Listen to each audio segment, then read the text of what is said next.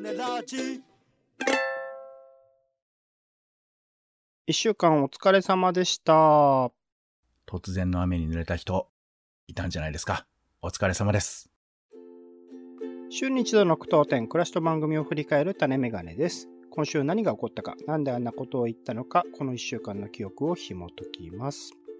まずは、暮らしの一週間、日々のちょっとした出来事や感じたことから拾っていきます。あなたもご自身の一週間を思い出しながら聞いてみてください。ということで、まあ、あの、別の回でも話したんですが、なんか、同居人が増えまして、ほうほまあ、正確には人じゃなくて虫なんですけど、う。虫？はい。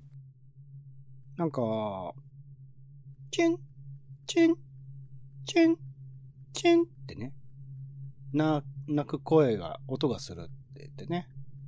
あれ、なんか、クーラーでも、あの、壊れちゃったかな。クーラーがちょっとずれてる音かなーって、怖いなー、怖いなー、なんて思っていたんですけれども、それが、なんか、何回も何回も続くんですね。チュン、チュン、チュンってね。こう何回も何回も繰り返し、しかもそれが周期的なものでもなくですね、なんか回数が結構ずれたりするんですわな。あれ、これは、なんだろうな、なんか生きてるものかなーって。ちょっと可愛い鳥でもいるのかしらねなんつって。音のする方に近づいてみまして。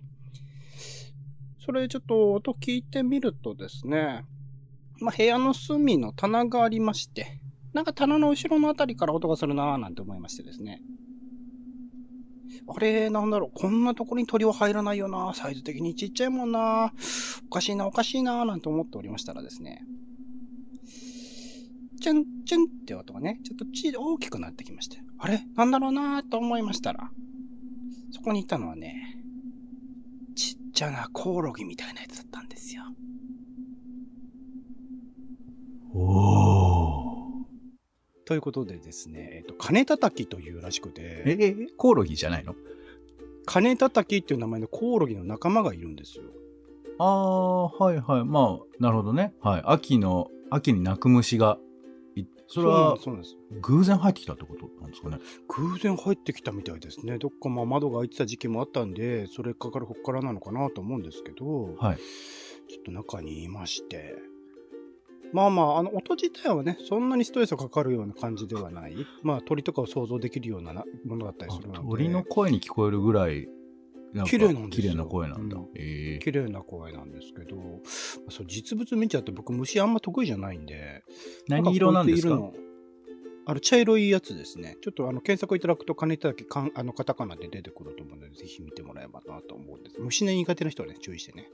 えー、そう、そういうのがいまして。まあまあまあまあ、それと一緒に、あ夜になるとよく鳴くのでね、なんかオスらしいんですよ。で、メスを探してるらしくって、それはそれでなんか切ないものだなと、秋、秋ならではだななんてことを思いますので、ちょっと風物詩としてね、捉えて一緒に楽しく暮らしていこうかなとは思ってるんですけどね。あ外に出そうみたいなことはもう考えられない。試みたんですよ。なんか鳥のあの声とかをこうスマホから出して出てってくんねえかなと思ってたんですけど あ、科学の力で。はい。うん、あと棚揺らしたりとかねしていったんですけど、まあ出てってなかなか来んなかったので、えちょっと気長にね、まああの中にあのメスはいないので、いずれこう気づいて外に出てくかなとは思ってるんですよ、じゃあ今もまた時間が来ると泣いたりするってこと？多分今も時々泣いたりするんじゃないかな。ちなみにあの、私にの近所の町では、あの、壁に、えーお寺なのかなえー、鈴虫配りますっていう、ポスターが貼ってありましたけども。スズムシもまたすごい。なんであんなちっちゃいからだからあんな音出すんですかね、あいつらね。すごいですよね。あ、そうか、ちょっとオレンジさん、虫苦手な方なんだね。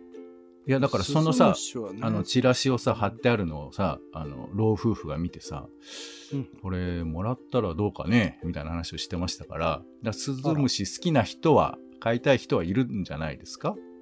あの近所にもいますね、スズムシ飼ってるとこ。まあ、スズムシだけじゃなくてカエルとかいろいろいますけどね。まあまあまあ、秋だからね、そういううん。鳴くものということだと思いますけど。でちなみに私は、えー虫は飼っておりませんけども、飼ってるじゃないですか、クモさん。いや、飼ってるっていうか、たまたまいるだけで、オタクもあれでしょ？別に勝ってるわけじゃないでしょ？勝ってるわけじゃないです。じゃあ、なんで俺だけそうなっちゃうのかわかんないんですけど。まあの同じような同居人かなと思って。いや、うん、まあそうね、仲良くはしてると思いますけどね。うんえーっと、やっぱ最近買い物、医療品特に買い物してないせいもあって、はい。あ、お出かけだって時に、ズボンの裾がほつれてることを最近気がつきまして。あら。いや、これだからまあ、みんなそうだとは言いませんけど、コロナ禍でうっかり裾ほつれてるズボンとか履きっぱなしの人もいるんじゃないかなと思って。ズボンの裾ってちなみになんでほつれるんですか？えーっと、俺に言われてもわからんけど、まあ、それは多分あれじゃない？靴とかと擦れて、ほつれるとか。っていうことなんじゃないですかね。できたらそのままもう永久にほつれないままでいてほしいですけど、はい、うんなんでまだ買い直しましたよしょうがないんでね。はい、っていう感じです。うん。季節ですね。そうかな。はい。続いて、番組の聞きどころ付け出し、ツッコミを添えていく番組の1週間です。まだ聞いてない人は作品みたいに使ってみてください。まずは週の初めの雑談コーナー、種枕ですね。今回、はい、メディア芸術祭の話とか、あと週刊東京とね、地域でやってる冊子の話もしました。えー続きまして、種助ですね。今回映画、ブレットトレイン、魚の子、あ、これ両方見に行ったな。あとは地下室の変な穴とか、えードラマで始まる、始まった風よ嵐よなどの紹介をしました。続きまして、想定会議。今回はめまいが止まらなくな止まらなくなった場合どうするということで、えーいろいろと想定して会議をしてみました。続いて、ツーンモノですね。今回はポンさんが遊んでないボードゲームのツーンモノですね。について紹介をしてくれました。続きまして、恐怖は新企画ですね。えーフェイクドキュメンタリー旧呪詛ノープ水木しげるの妖怪百鬼夜行展から恐怖というものについていろいろと考えてみました。最後、種リポートですね。今回はあポンさんがポッドキャスト用のね、えーポップガードというものを作ったレポートをしてくれましたが、はい、一週間を振り返って聞きどころをつけてツッコミポンさんいかがでしょうか？想定回帰ですね。はい。えーめまいが止まらなくなった時にどうしたらいいかってことをあらかじめ考えておこうということですけど、実際のところうん2人ともすでにそうなっていたっていうですね。そうですね。話意外でした。ポンさんも経験者だった。まあ、意外っていうかね、あの、あの忘れてると思うんですけど、僕結構喋ってました。過去の放送あ、本で。当ですか？はい。あら、第何回とかですか？いやいや、まあいいよ。それはいいんですけど。はいはいえーだからまあ、こういうのってね、ちゃんと準備していこうと思う時にはもうすでにそうなっているっていうことが意外とあるのかなと思うんですが、これ多分まあ年頃とかによってね違うとかと病気の付き合い方あの若い時から結構病気の方とかねあのずっと慢性的にそういうものと付き合ってる人とかまあ、えー精査においても結構違うんじゃないかなと思うんですけどうん。なんかねだんだんその感知しないな体の不具合とどう付き合うかみたいなことを考えなくちゃいけないのかなって年々思ってます。うん、うん。これはだからちょっと年寄りっぽいとも言えるかもしれないけど、でもまあ結構人によってはそういうふうなものをマイナスだけと捉えないみたいな考え方もきっとあるんじゃないかなと思うんで、まあいい付き合い方、まあもちろんその許容できる範囲っていうものもあるとは思うんですけど、なんかそういうことも込みで考えないとしょうないこともあんのかななんて、うん、まあちょっと改めて思ったりしましたかね。うんうんなんかそういう感知しない病気とかあんまり意識してこなかったですけど、やっぱ経験するとね、初めていろいろと分かることみたいなものもあったりするし、やっぱりその本とかでも書かれていることを読む、専門家の方が書いてることとか入ってることみたいなものを読むだけでも少し安心する面はあると思うので、こういうことをね、可能な限り言語化して残していくっていうことをちょっとこれからもやっていきたいななんてことも思ったりもしました。では、つんものですね。えーボードゲームですね。なんか本当ゲームって遊ばないと遊ばないもんだなと思いましたね。うん、ゲームは、うん、やらない。一回なんか一回でもやればなんかその元は取れてるような気もするんだけれども、一回その買ったばっかりの時にやらないと、もうあとはインテリア、インテリアというにはね、あれですよね、置物ですよね、になってしまうなってことを改めて思ったので、今回ね、多少でもやった、えー、ハーというゲームとかはそれだけで十分報われたのではないかなとも思いましたかね。なんかでも話聞いてたら、その、まあ僕今回ボードゲームの話しましたけど、はいはい。テレビゲームとかも結構積ん物しちゃってる感じがあるあるよね。オレンさんの話聞くと、うん、ちょいちょいありますね。一回は最低でもやってるかなとは思います。あ、でもあれだ、セールの時に買っている、あの、オンラインでダウンロードしたやつとかは、なかなかやってないものもありますね。なんかもうさ、ダウンロードで買ったゲームなんてさ、データがあの、スイッチにピャって入っただけだから、もう触んなかったらさ、ただデータを動かしただけみたいな。あの、ね、600いくら払いましたみたいな、なんかそんなこともあったりするから、うん、いや、なんか本当今、言ったように、やっぱゲームやん、あの無理やりでもやんなきゃなとも思うんですけど、なんか、うん、あの、この番組内でボードゲームまたしたいなと思いましたよ。おう音声でもね、伝わるものもあるんじゃないかなっていうふうなことを考えたりしましたがね。うん、うん、いいと思います。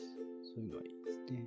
はい、じゃあ続いて、えー、恐怖話と書いて恐怖はですね。はい。はい。えっ、ー、と、まあ、聞きどころということで、えー、後半、えー、今、この種メガネでも今ちょっと喋りましたけど、あの虫の話をするくだりが後半出てくるんですけど、ここの、えー、二人のやりとりをね、ぜひちょっと皆さんには聞いていただきたいなというふうに思います。今ちょうど僕の後ろで喋ってますね。うん。はい。皆さんの後ろでも喋ってるんじゃないかな。なんてね。はい。えー、まあそうですね、それぞれ全然違う作品だなと思っている印象ではあったんですけど、なんかやっぱそれぞれの恐怖、まあ、恐怖を感じるっていうのは同じであっても、やっぱり全然違う種類のものだったりしたので、そこら辺の恐怖っていうもの、怖さを感じるものの解像度を高くしておくと、ある種まあ今回新しくね、フェイクドキュメンタリー Q みたいなものが生まれたのも、やっぱ今、今ならではの怖さみたいなものをちゃんと取り入れていったからなんではないかな、手法としてもね。なのかなと思うので、よりその回答度高く何がこれは怖いのかみたいなことはちゃんとこう言語化しておきたい。もちろんこれは恐怖だけではなくて面白さとかにも通じる話ではあるんですが、そこら辺もう少し、あのー、細かくね、見ていく企画みたいなものはやっていきたいなと思っております。はい。じゃあ最後の種リポートですね。ポップガードということで、そういえばなんか、工作ってやらなくなったなと思いましたね。夏休みとかではやってたけど、日頃なかなか工作をする必要ってね、なかったりするから、もちろんなんか壊れた時にね、修理みたいなもので、ねじ回し使ってちょいちょいちょいちょいやったりとかしてましたけど、なんか、あのー、いいなって思いましたね。大人の自由研究感があって、ん？自由研究でいいのか。はい。感があって、いいなと思いました。オレンさん、ハンダ付けとかしたことありますか？ちっちゃい頃にはやってると思うんですけど、最近はもうやってないですね。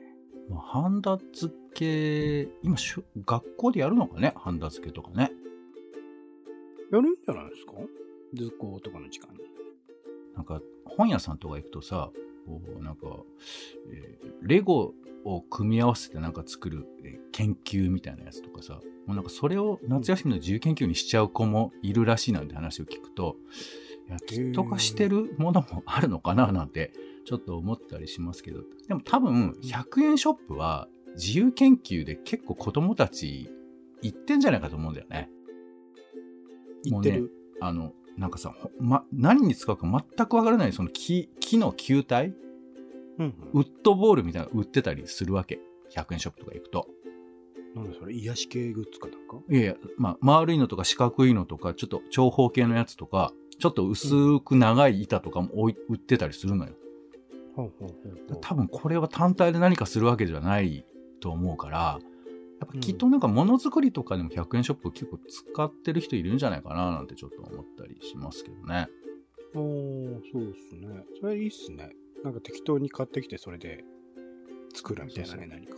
ちなみに、あの、またいつか積むものでやりたいと思いますけど、あの、マグネットの板、うちになんか、なぜかあります。あの、曲げられるマグネットの板があるんですけど、使いどころがわからないっていうですね。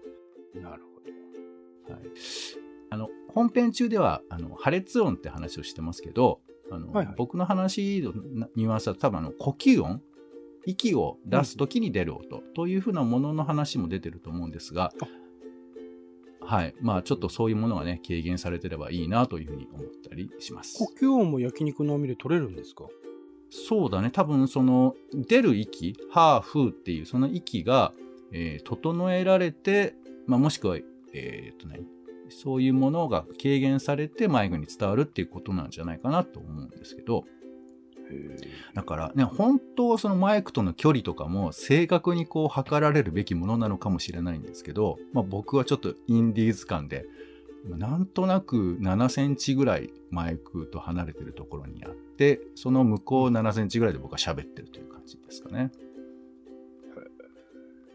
まあまあ、はい。あの、ちょっとでも良くなればなということではあります。ぜひ、ここが変わったよっていうのね、気づいてまあまあ変わんないお便り。気がつかないぐらいでい。いいとは思う。フォームでね、送っていただけるとありがたいそんなに、そんなにお願いすることじゃないですよね。はいあ。ります。僕らには何も変化がわかんないんでね。はい、行きましょう。タネラジは Spotify や Podcast などでほぼ毎日配信中です。更新情報は Twitter でお知らせしています。お好きなサービスでの登録やフォローをお願いします。また、番組の感想やあなたが気になっている種の話もお待ちしております。公式サイト、種ラジ .com のお便りフォームから送ってください。Twitter でハッシュタグ種ラジ、ハッシュタグカタカナで種ラジで投稿いただくのも大歓迎です。それでは種ラジ今週の一曲、オレンジの方から、えーチャイで夢の話という曲ですね。うんえー映画、魚の子、こちら最高でした。もう大好きな沖田修一監督でね、ノンさん主演の、えーと、さかなクンの自伝をベースとした、えーと、映画ということですけど、これ最高だったんですが、えーまあもともとチャイはね、えーと、日本においていろいろな価値観、様々な価値観を変えようとしている、まあ意識的だと思います、この辺。さらに今世界でもね、羽ばたいて活躍しているバンドです。えーまあ、ミュージックビデオとかもね、含めて総合的なクリエーション、ビジュアルの作り方とか含めて毎回驚かされる。えっ、と、アルバムごとになんか楽曲のテイストとかも結構変わってたりとかして、えー面白い動きをしているなと思っていましたが、今回もね、えー魚のこのモデルとなったさかなクンの精神そのものを歌ったような歌詞で、やっぱり映画のね、えーと、鑑賞後エンドロールって流れる曲にですが、すごくグッとくる音楽と言葉だなって、ミュージックビデオもね、結構ユニークで面白いので合わせてみてもらうといいと思います。歌詞でね、えっ、と、私の好きに何が勝てるというのだろう。あなたの好きで見たことのない場所へ飛んで行けっていうのはね、本当にあの映画を見た後だと、すごくグッとくる話だなと思っておりますので、えー聞いてみてください。えーチャイで夢の話。はい、ありがとうございます。種メガネ以上でございます。今週も一週間ありがとうございました。お相手はオレンジと、スズムシ、勝っちゃおうかな。ポンでした。種ラジ、また。